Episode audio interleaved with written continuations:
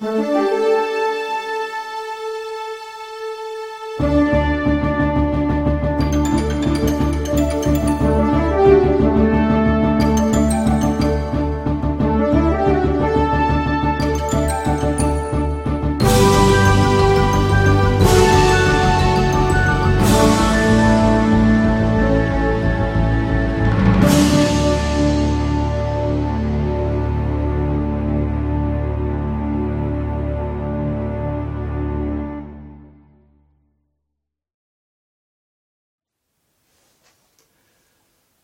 Welcome to our first web broadcast of CMI TV.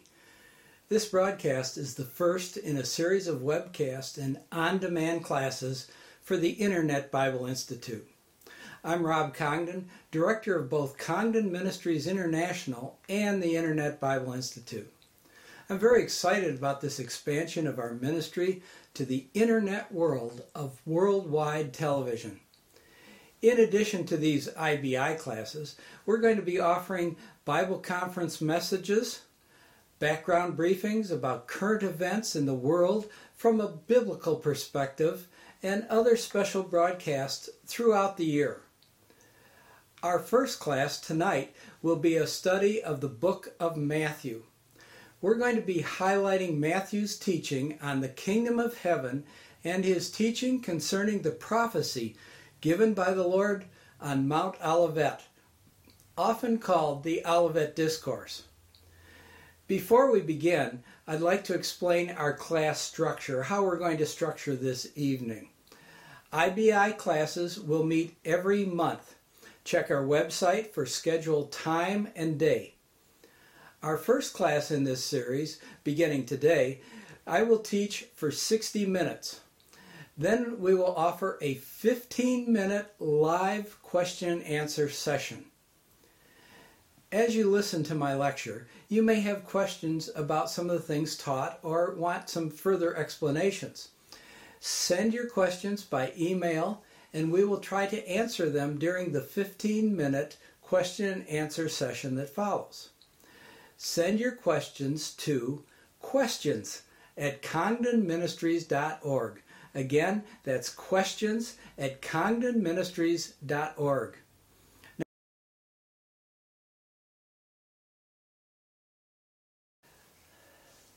Tonight's class is going to cover three foundational areas.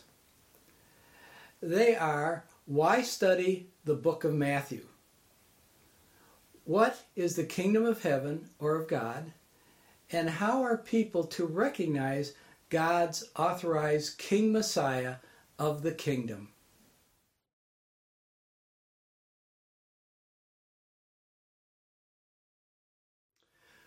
We'll begin our class by answering the question why study the book of Matthew? I chose the book of Matthew because it has several unique and foundational qualities necessary for today's Christian and for those of you who are seeking to understand if God is involved in our world today. Now, this course is not just for believers, but for those of you who are looking for answers, looking for answers to questions like Is there a God? Can he be known? Is there purpose to the world? And where is the world going? Where in the world is it going?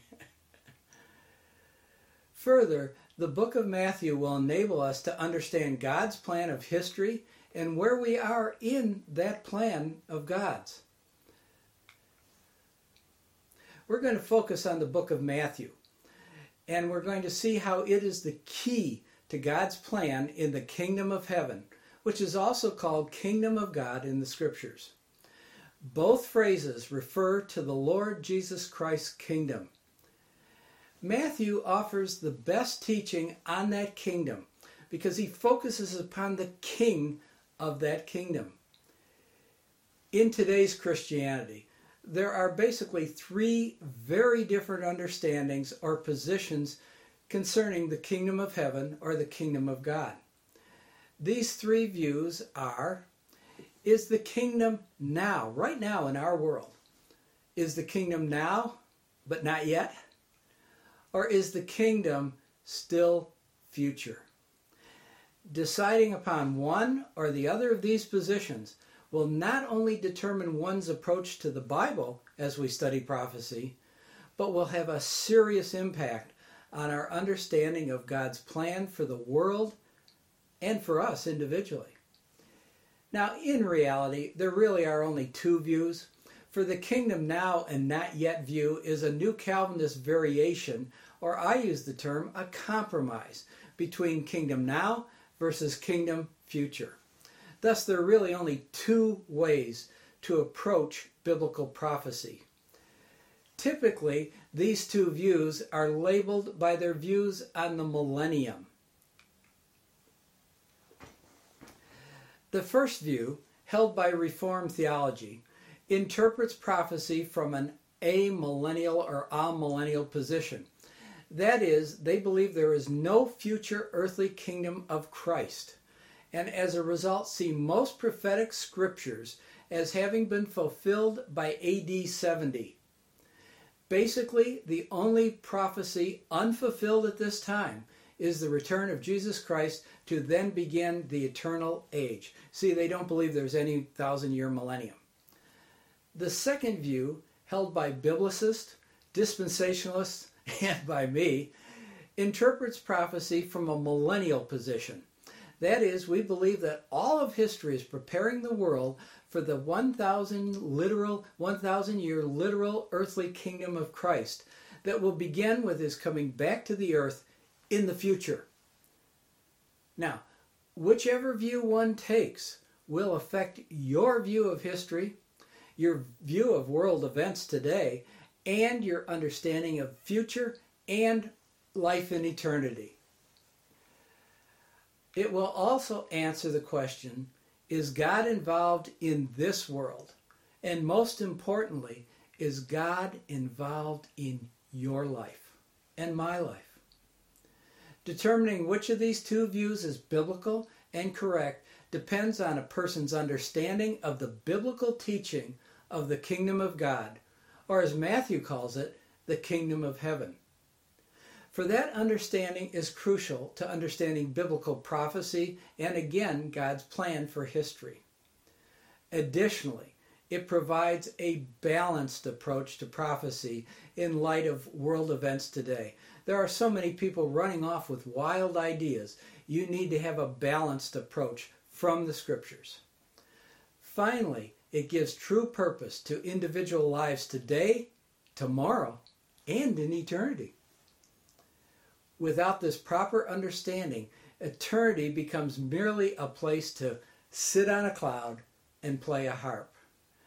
now, I have a friend who's a harp player, and so he asked me a question about this. He got upset when I said, uh, We don't want to just sit on a cloud and play a harp. He loves his harp. So don't get me wrong.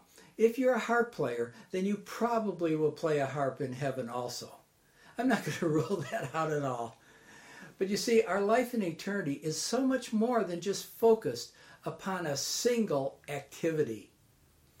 As I will explain in a future IBI series that will be on eternity, life will be very fulfilling, very exciting in the future age for all those who know the Lord as their Savior.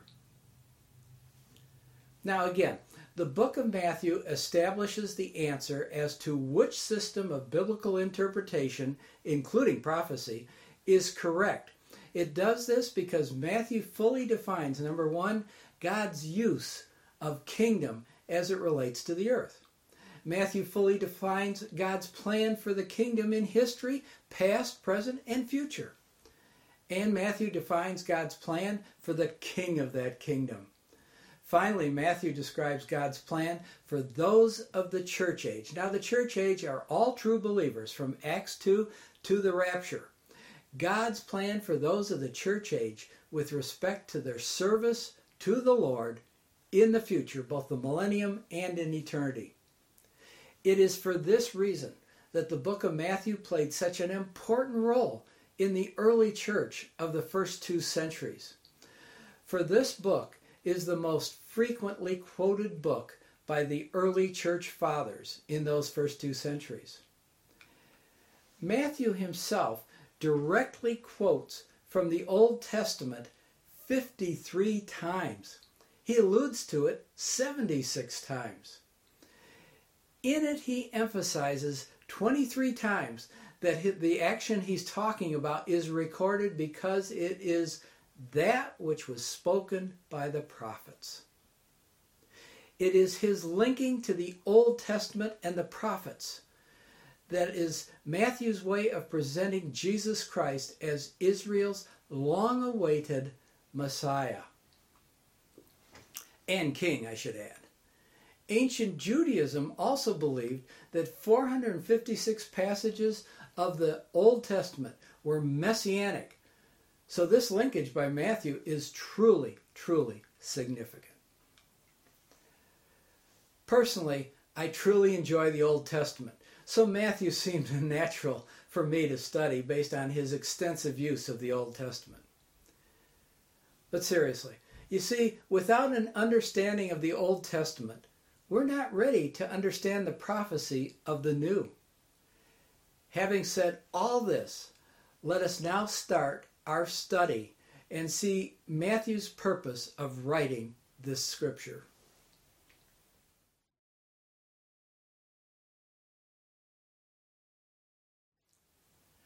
Specifically, Matthew gives two prime purposes for his writing. The first is to present Jesus of Nazareth as the one whom Moses and the prophets spoke of as the Messiah, the long awaited one, Emmanuel, God with us. Uh, please take your Bible and turn to Matthew chapter 1, and we'll begin in verse 21. Again, Matthew chapter 1, verse 21, and we'll read 21 through 23. and she shall bring forth a son, and shall call his name Jesus, for he shall save his people from their sins. Now all this was done that it might be fulfilled, which was, there it is, spoken of the Lord by the prophets, saying, Behold, a virgin shall be with child, and shall bring forth a son, and they shall call his name Emmanuel.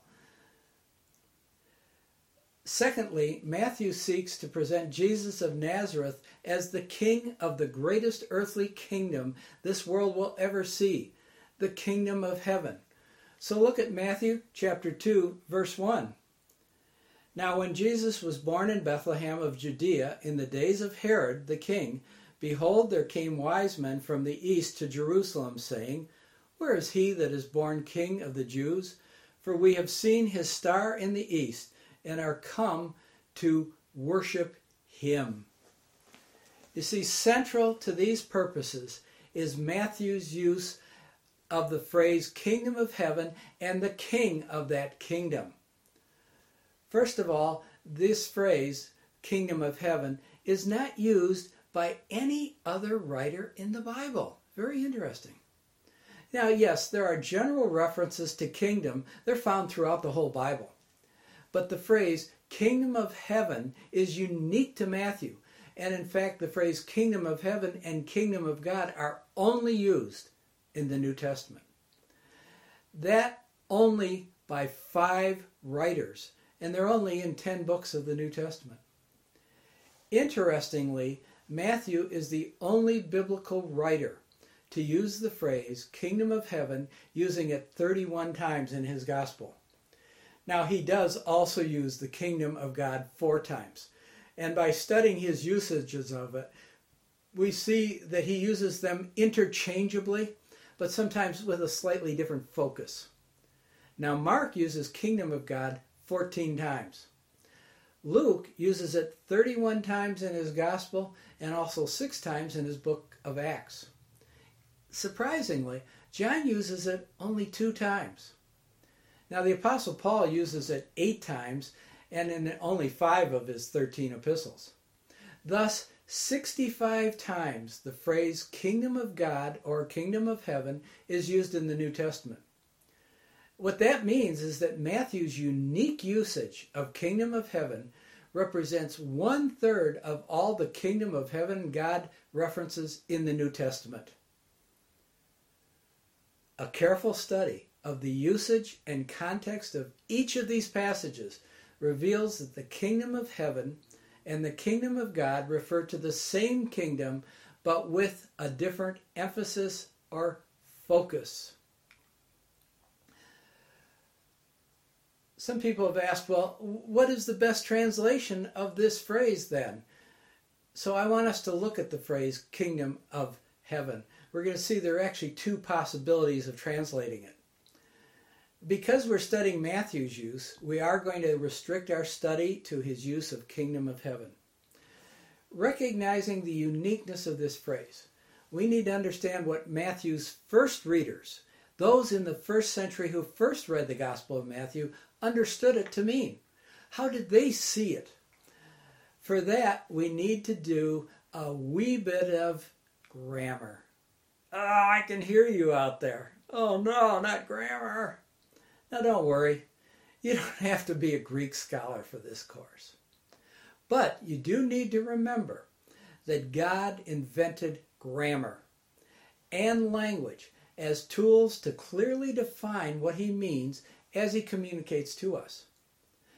The New Testament was written in Greek, so we need to consider what its grammar teaches us if we're to clearly understand what God is saying to us today. Now, in the original Greek, the grammar of the phrase kingdom of heaven or kingdom of God is the word of is actually in what's called the ablative. Now, again, I can hear you. So what? You know, ablative was a word that I had never heard of or understood until the space program of the United States.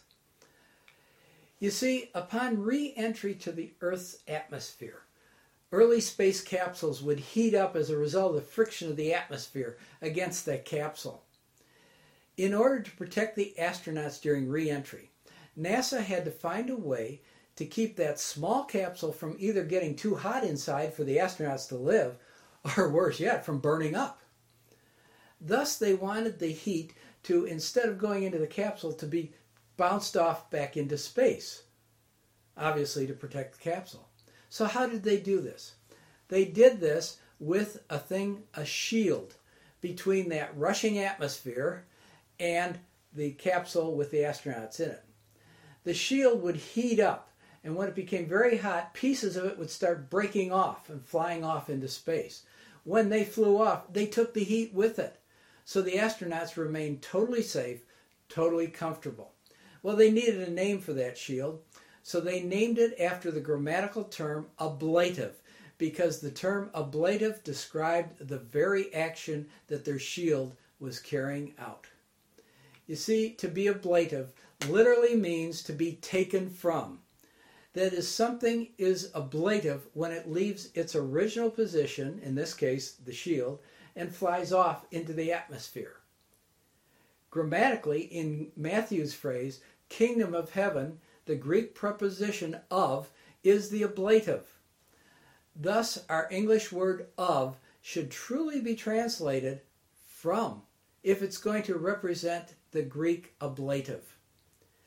In doing this, we also obtain the proper idea about God for God wants us to understand his meaning of this phrase, kingdom of heaven or kingdom of God.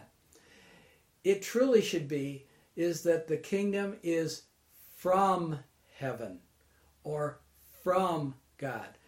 The term for the ablative. This reflects the source, where the word of reflects the ownership of it or the possession. Now, I don't want to get too technical or fight over small words in a phrase.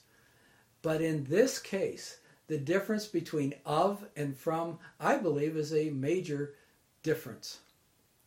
You see, I believe our God is a very exacting God. Let me give you an example of how exacting He is. In the book of Galatians, the difference between the singular and the plural is crucial. The little letter s, changing it from singular to plural, would have a major theological change to the verse. In Galatians 3:16, the identification of Jesus Christ is identifying him as the seed singular, not of the seeds. Now, we're going to go into this a little bit more later on in our lecture, but the difference here results in a person either believing one prophetic view or the other in terms of the kingdom of heaven. You see, the first view, the amillennial view, believes that the kingdom of God is correct. And grammatically, of means it is the possession of God. Therefore, when they explain this kingdom of God that he possesses, they say that the kingdom of God is a present spiritual kingdom in our hearts, one in which God works through his Son, the Lord Jesus Christ, and it's not a physical, earthly future kingdom. Therefore, of course, there's no millennial rule of Christ on the earth in the future. Now, this view has had far reaching consequences since its first inception in the fourth century. The second view, we've already called it the millennial view, believes it's a kingdom created upon the earth by the Lord Jesus Christ when he comes down from heaven to rule the earthly kingdom at his second coming. You see, in this case, the kingdom with Christ comes down onto the earth. It is from heaven where he comes from. Therefore, the kingdom from heaven.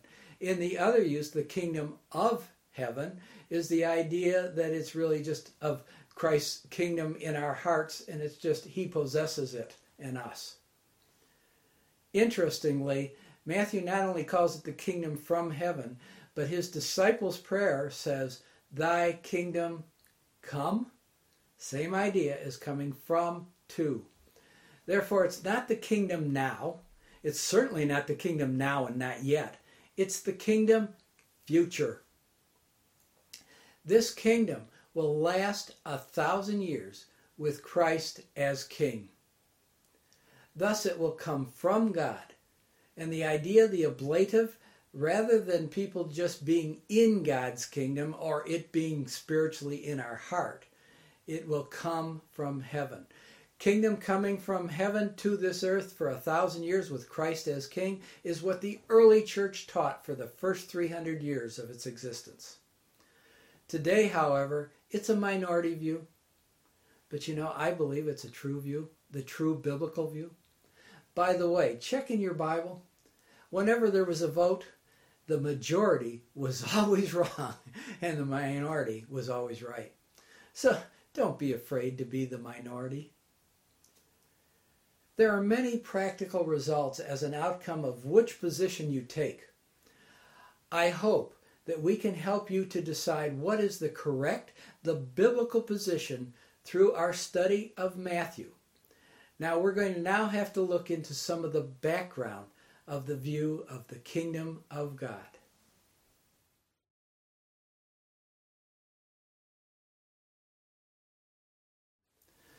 The Bible teaches that God the Father rules all of creation, the entire universe, as a king as such, he governs everything that happens in that universe. He is the king of a government of the entire creation and universe. We call the realm his kingdom, and to distinguish it from God the Son's future kingdom, we call it the universal kingdom of possessed by God. Hence, the universal kingdom of God is really the correct term for this. This universal kingdom of God is taught extensively in the Old Testament and always portrays God the Father as the king.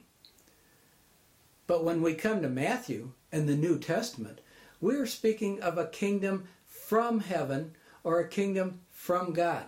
There is a difference here. So, pointing this out and kind of stressing this whole fact, the differences, let's see what the kingdom from heaven really is.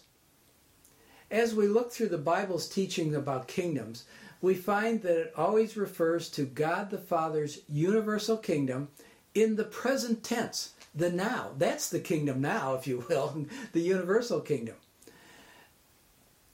That means that it existed as long as the creation has existed, from the beginning of time, and then it will continue through eternity. But interestingly, when we study the use of kingdom as it relates to the Lord Jesus Christ and his kingdom, we see it is always in the future tense, and it speaks of future time, never in the present. as we'll see in Matthew, there are many references that also add to that concept. Matthew says many times, the kingdom is at hand, or literally near in the original. It was not yet here in Matthew's day, nor has it come in our day. It is still future. Now, does the Bible really teach a future kingdom with respect to the Lord Jesus Christ and his kingdom? Absolutely. I think we can see this better by turning to the Old Testament in the book of Daniel. So if you'll turn to Daniel chapter 2, and we'll begin in verse 44.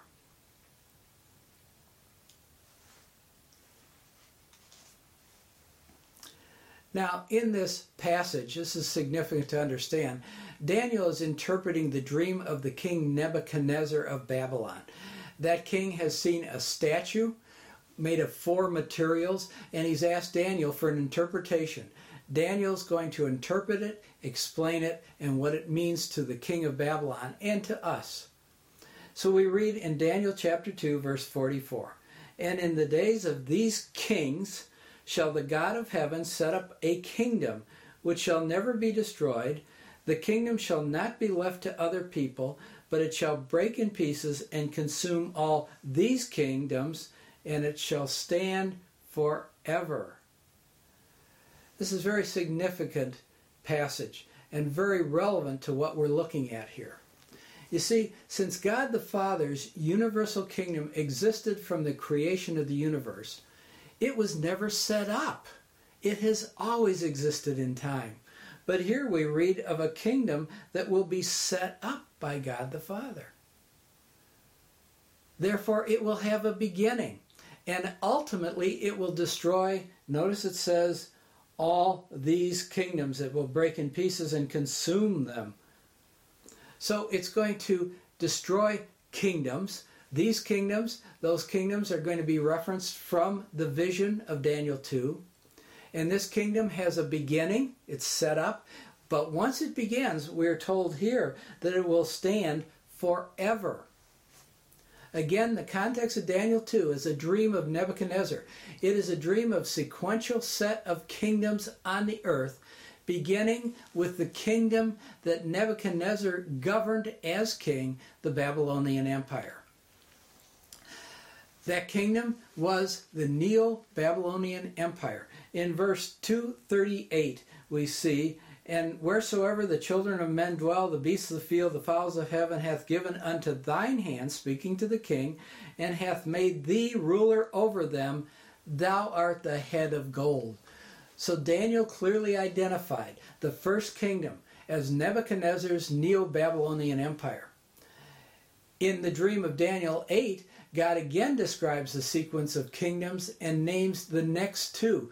Two of them he names specifically there. In 8 verse 20, we are told the Mede Persian Empire.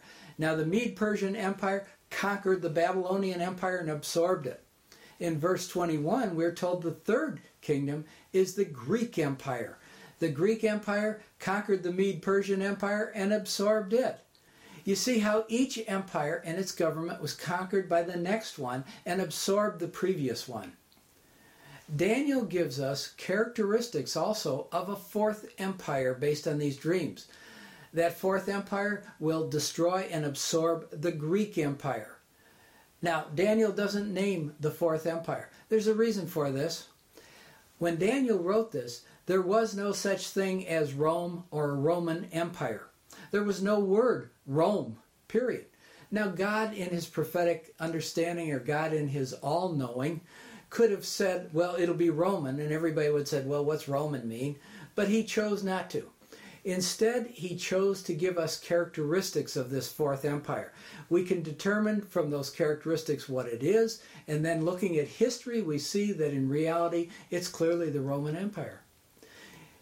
You see, by studying the dreams and interpretations of Daniel 2, 8, 9, and 10, we see that the final kingdom that is going to destroy the first four will be a fifth kingdom that will last forever. Now, logically, come on. If the first four governments are earthly kingdoms, why wouldn't the fifth one be also an earthly kingdom? Why does it have to be a spiritual kingdom when the other four that it will destroy are physical kingdom? The Bible clearly defines this fifth kingdom as having a beginning in the latter days when it will smite the others. Look in verse 34. Nebuchadnezzar saw till a stone was cut out without hands, which smote the image upon his feet. Remember, the image stood for four kingdoms that were of iron and clay, and break them into pieces. This fifth kingdom, here it says a stone cut without hands, suggesting it's not of man, that will come and establish a new kingdom. Obviously, this and other references in Daniel clearly indicate it is Jesus Christ he will come. That man, he left from somewhere. He will come from heaven. He will come down like a stone down and destroy those four earthly kingdoms. He will be sent from outside the creation by God the Father. Thus, Daniel must be speaking of a kingdom, coming kingdom that will come from heaven to the earth, destroy the existing kingdoms, and be eternal. Now we need to turn also to First Chronicles chapter 28.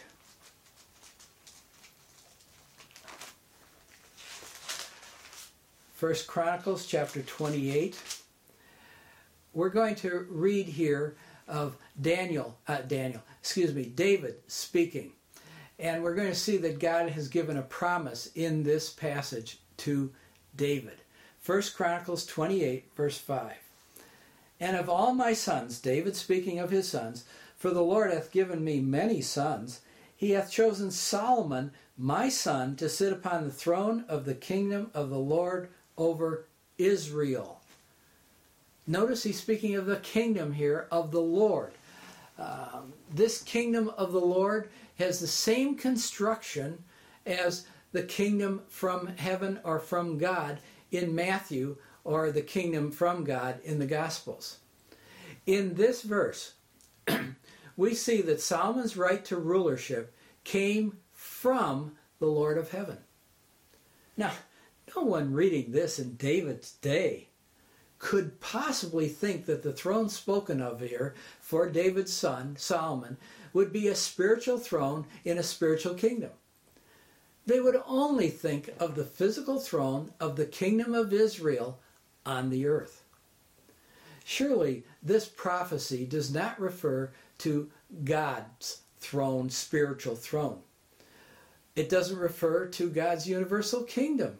What it refers to, plain and simply, is the throne of David for his descendant Solomon and ultimately for his descendant who will be the Messiah. Thus, what we have very clearly here in Scripture is two kingdoms or actually a sub kingdom within God's universal kingdom. We have God the Father's universal kingdom, with God the Father king of that kingdom. He extends it over all his creation and all that's contained within it. Within there on the earth will be a kingdom that will come from heaven or from God that is upon the earth and led and ruled by God's Son, the Lord Jesus Christ, as King never forget that the scriptures clearly teach that it is a real, physical, earthly kingdom. Now, there are many other references that support this teaching, but we're going to have to move on to develop our understanding of this kingdom before we can understand the Olivet Discourse and its prophecy. So we're going to next look at what is a kingdom by definition, and then we're going to see how you get the authorized rulers for it.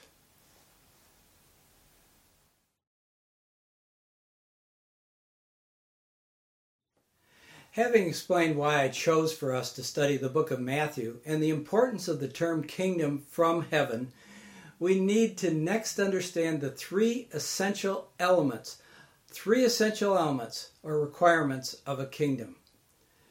They are a kingdom must have a ruler with proper authority. A kingdom must have a realm of subjects to be ruled, And finally, very importantly, a kingdom must have the actual exercise of the function of rulership over the realm. That means the king must actually be in the realm and ruling that realm himself. Today we're going to consider this first aspect, the properly authorized king. He must be a proper king. He can't be a usurper. In our next class, we'll see how the kingdom was offered to its subjects by the Lord Jesus Christ. And then and we will consider and determine when the king, Jesus Christ, will bring his rulership over the reign, realm, which will be explained clearly in the prophecy of the Olivet Discourse. So that will be the concluding part of our series of classes. We begin now by determining the authorized ruler of the kingdom of heaven by turning to Matthew chapter 1, verse 1. Where else shouldn't we start but the first verse? The book of the generation of Jesus Christ, the son of David, the king, the son of Abraham as you read on, and I'm not going to read all the names, but as you come to verse 17, you have a complete genealogy of Jesus of Nazareth as given by Matthew. Now, you see, this is crucial. For a king of Israel to establish that he is the authorized king is based in part on his genealogy. Now, dropping down again to Matthew 2, verse 1, we've read this before, but I'm going to repeat it anyway. Now, when Jesus was born in Bethlehem of Judea in the days of Herod the king, behold, there came wise men from the east to Jerusalem, saying, Where is he that is born King of the Jews? Very significant in this passage here. Herod had declared himself the king of the Jews. So, what these wise men are really asking or implying is a questioning of Herod's right or authority to be king of the Jews. You see, Herod had not inherited through his genealogy the kingdom of the Jews. Herod was not legitimately authorized to be the king based on his genealogy. That's why Matthew chapter 1 laid out the careful genealogy of Jesus Christ. Instead, for Herod, Rome had declared him king of the Jews. But these wise men really didn't recognize Herod as the king, rightful king of the Jews. Remember, a true kingdom, first characteristic, is a king with proper authority. Now look at verse 4. And when he, that's Herod, had gathered all the chief priests and the scribes of the people together, he demanded of them where Christ should be born. Where Christ should be born. He didn't say, Where is this king supposed to be born? He said, Where the Christ should be born. Clearly, in asking this, the spiritual leaders recognized the heart of the question is where's the Messiah? And they knew that the reference to the King of Jews combined with these men from the East meant that the birth referred to was that of the long awaited Messiah, the Christ, as the account progresses in Matthew, we find that the wise men not only came to see the new king, but also to worship him, suggesting much more than mere political power of this king. They were looking for also the Messiah. They followed the scriptures given to them by the spiritual leaders in Israel of the day. They went and found the baby in Bethlehem, just as prophesied by the prophets, spoken by the prophets in Micah Micah chapter 5 verse 2. Their worship and gifts acknowledge this unique baby as both, notice this, King of the Jews and as the Messiah. That's a twofold acknowledgement. Look at Matthew chapter 2 verse 11. And they were come into the house. They saw the young child with Mary, his mother. They fell down and worshipped him. And when they had opened their treasures, they presented unto him gifts gold and frankincense and myrrh. Wow, that's exciting. This account given by Matthew clearly shows that the baby of Bethlehem, named as Jesus, is recognized by Matthew as both King of the Jews and the Messiah. Wow. But What about God's authorizing or recognition? Well, we do know, obviously, that other babies were born at the same time in Bethlehem. For we read that Herod had all babies two years old and younger killed during this period. So there wasn't just one baby in Bethlehem and therefore he had to be the king and Messiah. No, no, no, no. There were other babies. But this is the one that Matthew shows by the genealogy. He documents Jesus' legal right to be king. But we said there's two spot parts to this king and Messiah. So, what is Jesus Christ's legal right to be the Messiah? The answer to that lies in a chain of Old Testament prophecies that indicate that one person who is authorized to be the Christ or the Messiah. We need to either learn this, perhaps for some of you for the first time, or for those of you who are familiar with this, to review the prophecies in our mind before we'll be in a position to understand Matthew 21, 22, and 23, which gives us the context of Matthew 24 and 25, the Olivet Discourse. So we're going to now have to study the messianic prophecies that point to Jesus as the authorized Messiah.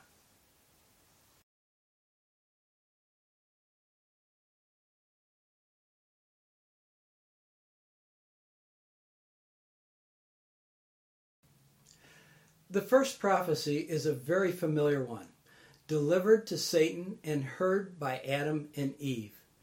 Turn to Genesis 3, verse 15. I'm sure many of you know well this verse. In Genesis 3 15, we're in the garden.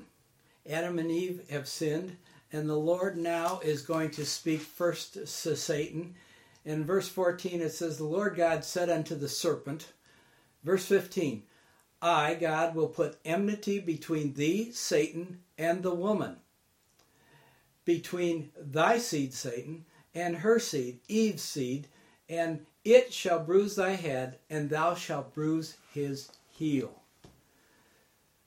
This verse teaches us that at some point, Eve's seed will bruise or literally crush the head of Satan. And but at some other point, e, uh, Satan shall bruise the heel of Eve's seed. Now, a bruise you can heal from, you can survive. A crushed head, no, uh, no solution. So what we have here is that Satan's head will be the beginning of the bruising of Satan or the destroying of his power will begin with Christ's victory over death and the grave so long ago. It will lead to Satan's ultimate defeat, casting him first into the bottomless pit and then into the lake of fire. Jesus Christ's bruising of his heel occurred at the cross also. There he provided deliverance from sin and restoration to God for all who would turn to him as their Savior, according to Galatians 1 4. You see, there he shed his blood. There he paid for our sins, for my sins, your sins, if you've trusted Him as your Savior. He paid for those sins and was your substitute and my substitute on the cross. And in that, He began the destruction of Satan. For those seeking to know the Messiah, God carefully now defines in Scripture from this first prophecy on who the promised seed, Eve's seed, would bring about the destruction of Satan and provide for the payment of sins for all who would trust him as their Savior and Lord.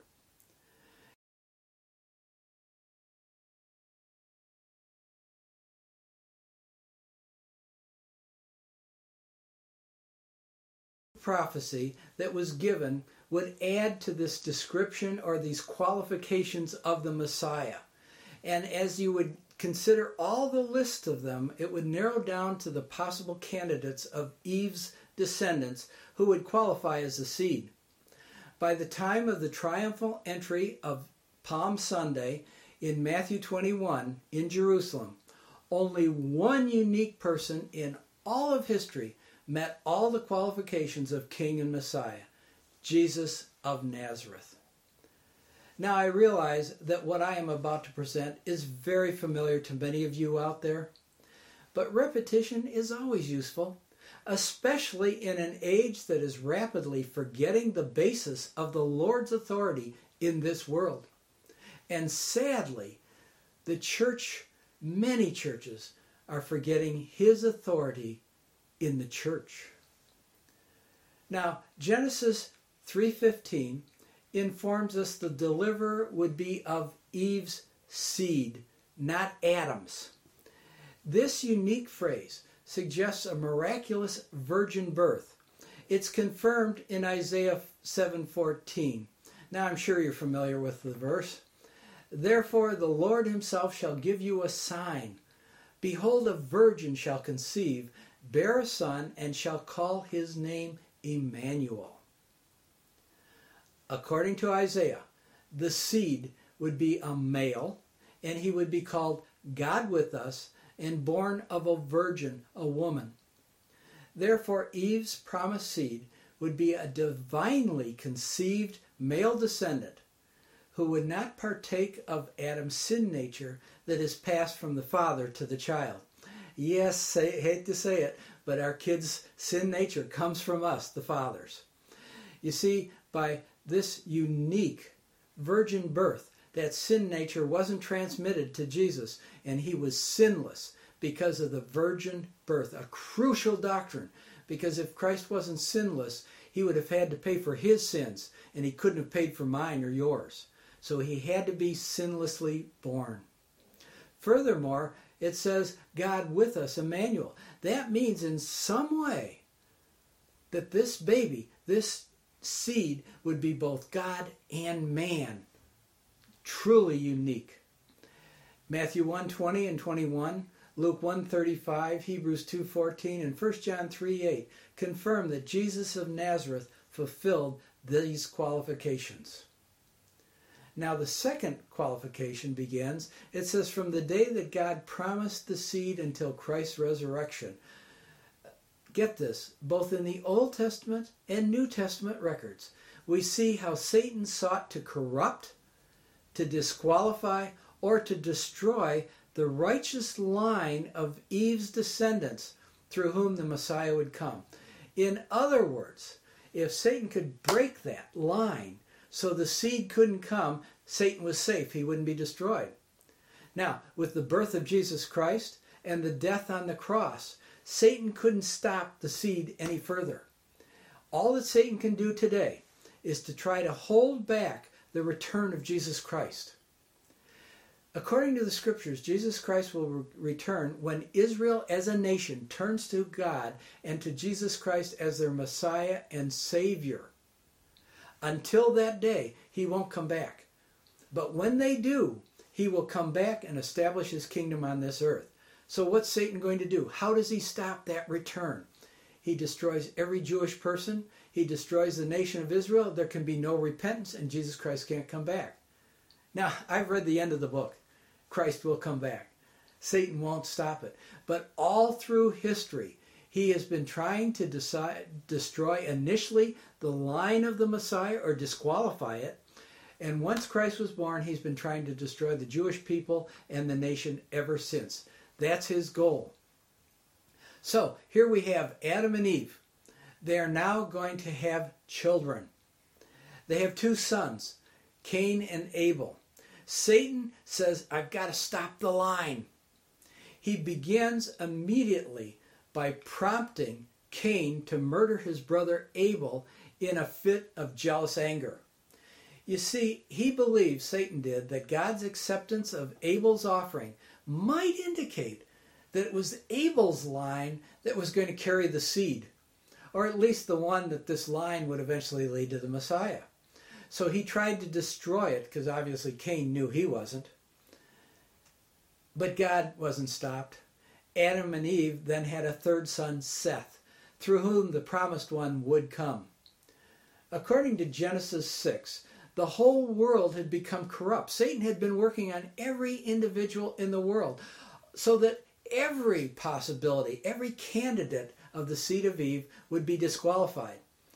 Genesis 6 5 speaks of this corruption.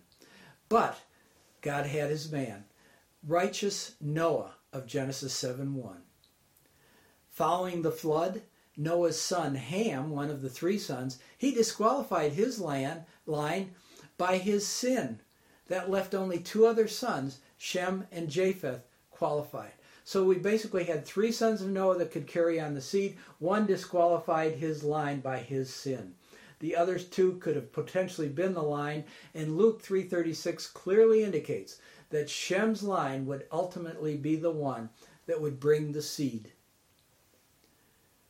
As the world's population increased, though, God now needed to narrow the line even further on Seth's line of descent from Eve by choosing an individual. He chose a man named Abram of Ur. Through Abram, God renamed him Abraham, father of a multitude. God promised to create a great nation through which, according to Genesis 12, all the families of the earth would be blessed.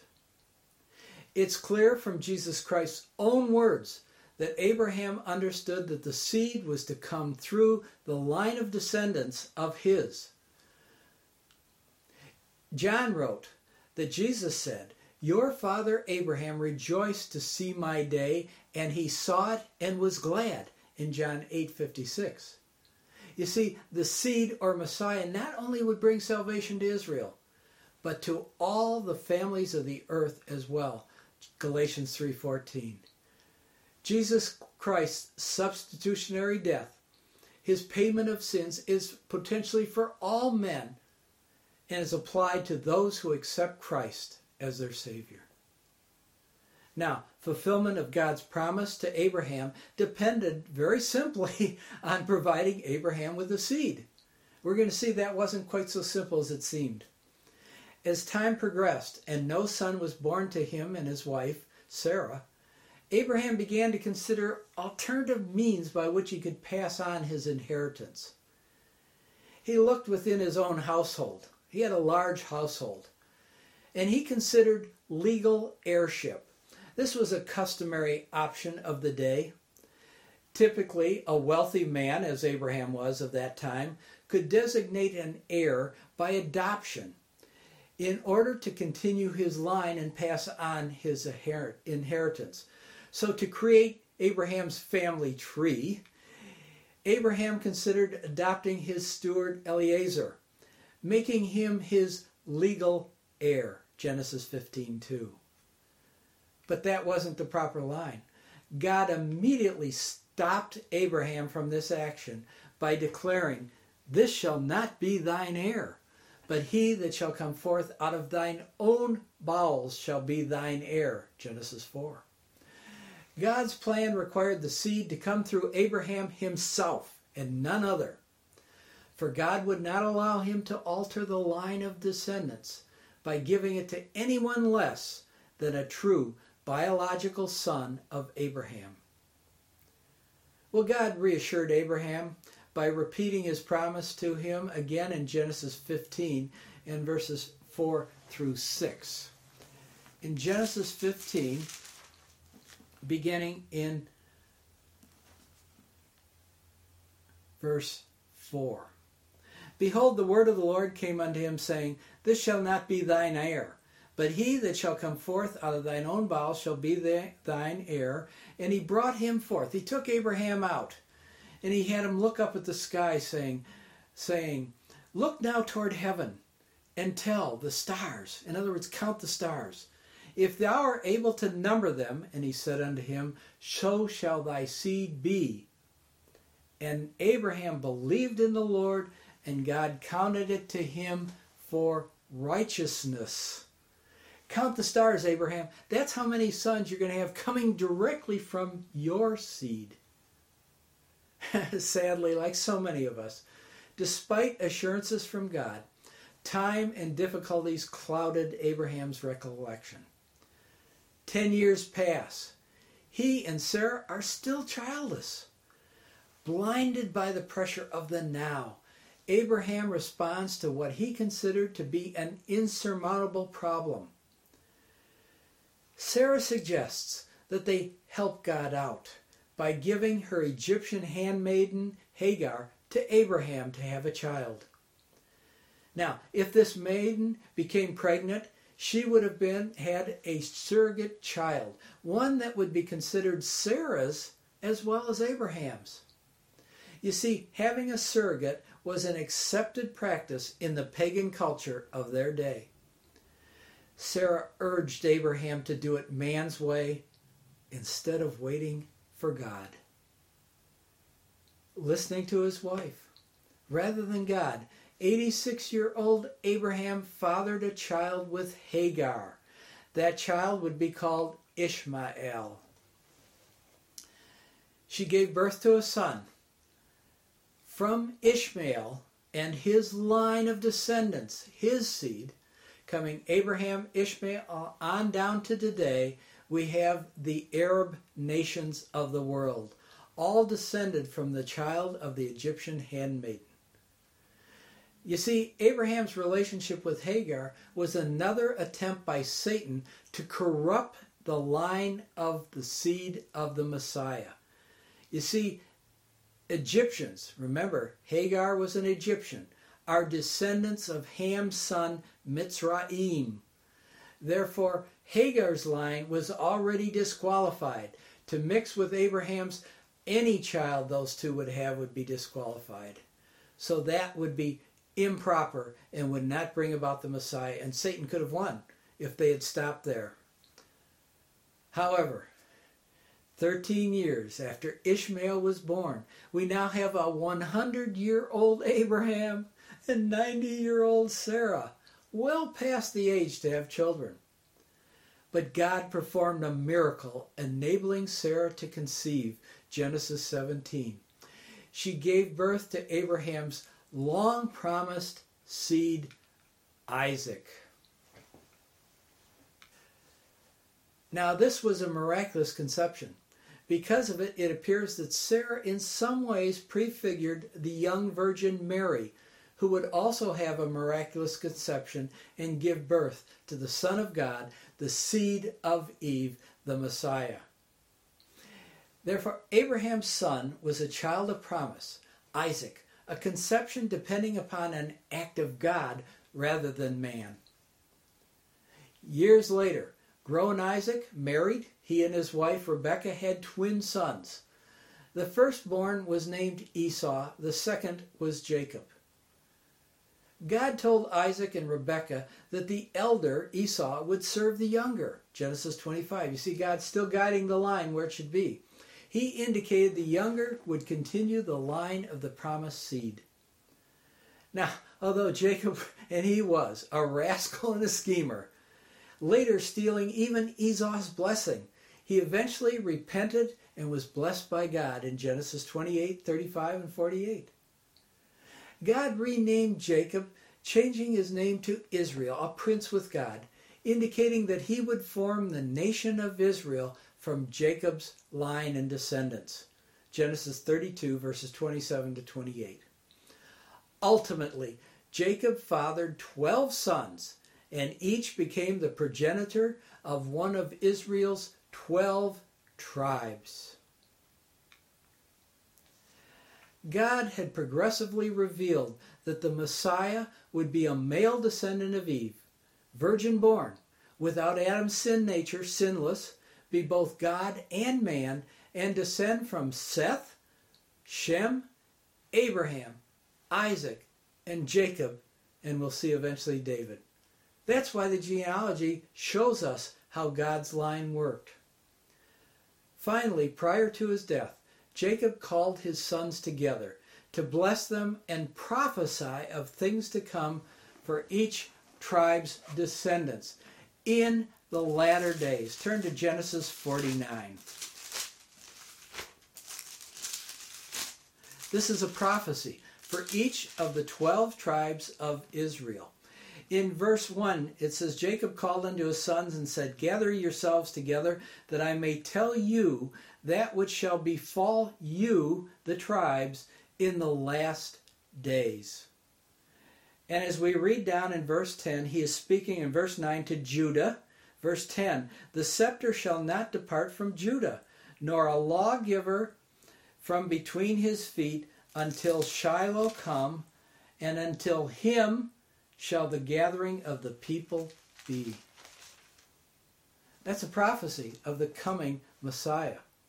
In the books of Numbers, chapters 24, we also see that God again reiterates this concept. So uh, turn with me to Numbers 24, verse 14. And now behold, I go unto my people, and come therefore I will advertise thee what this advise what these people should do to thy people in the latter days. You see this? We're in the Old Testament. We're in Genesis and Numbers, and they're already talking about the latter days when the kingdom's going to come and the Messiah. Jacob prophesied that a the Messiah would come. Now let me read on. I meant to read verse 17. I shall see him, but not now. I shall behold him, but not near. There shall come a star of Jacob, a scepter shall rise out of Israel. A scepter shall rise out of Israel. Back in Genesis 9, Jacob's prophecy signified the seed's governmental rule. Here again, the scepter. A scepter is an insignia of the supreme power of the ruler king. Holding the scepter, you're the king. And he says, A scepter will come out of Judah. He will come during a time of peace because the term Shiloh in our Bible is the equivalent to what we now describe as the millennium.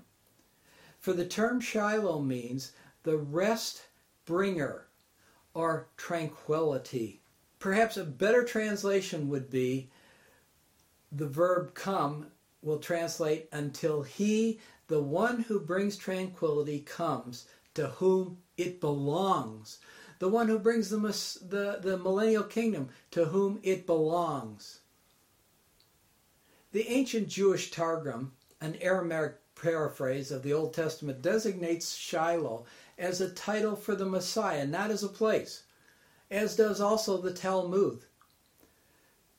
In Ezekiel's writings, in chapter 21, he links back to this Jacob's prophecy of 49 and he expands on it in Ezekiel 21, verse 26 and 27. He says, Thus saith the Lord God, remove the diadem. In my Bible, diadem is also uh, a side reference, says that's a turban or a hat, and take off the crown. This shall not be the same. Exalt him that is low, abase him that is high. I will overturn, overturn, overturn it and it shall be no more until he comes whose right it is, and I will give it to him, or I will authorize him to receive it. Now, if you look up and study what a diadem is, or as my alternate translation says, turban, the diadem is a reference to the mitre of the high priest. You can find that in Exodus 28 4 and Zechariah 3 5.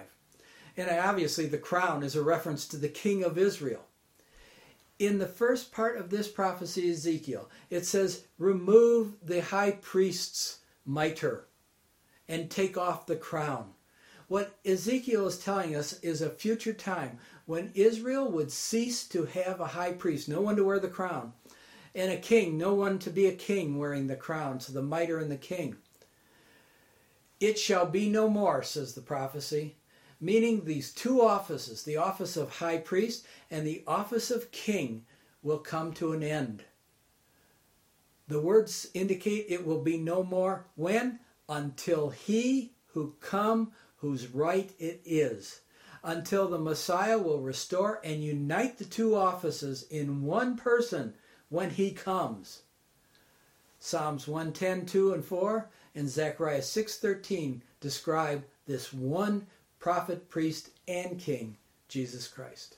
He would be both priest and king one day. To all of these qualifications, God added another identifying characteristic. The Messiah would descend from King David.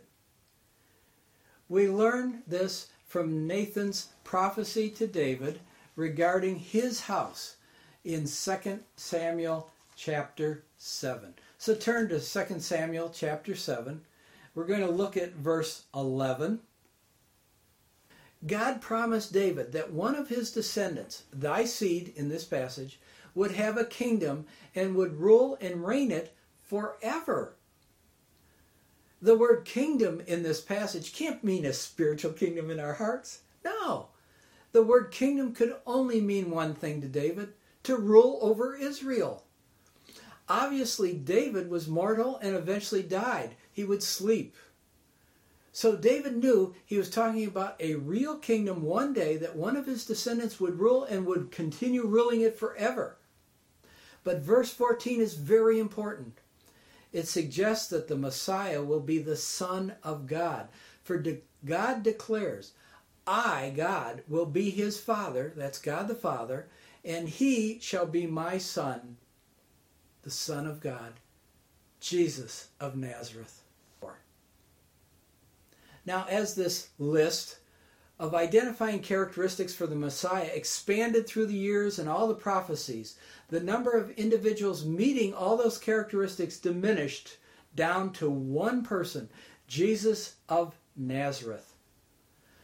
So let's just quickly review these characteristics. He would be a male descendant of Eve. He would be virgin born and therefore without Adam's sin nature. He would be sinless. He would bring God's presence to humanity. He would be a descendant of Seth, Shem, Abraham, Isaac, Jacob, and Judah. He eventually would serve as both high priest and king of Israel. He would start out lowly and abased, but be exalted.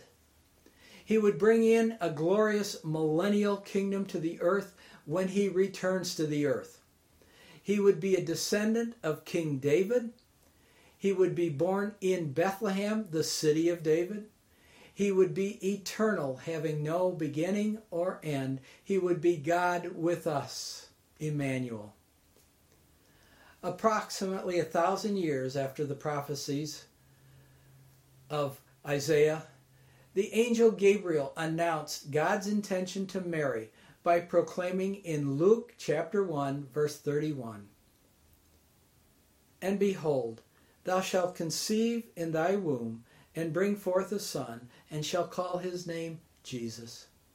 He shall be great, shall be called the Son of the Highest. There's the term from Daniel, the, the Most High, the Son of the Highest, God the Father. And the Lord God shall give unto him the throne of his father David, and he shall reign over the house of Jacob forever, and of his kingdom there shall be no end.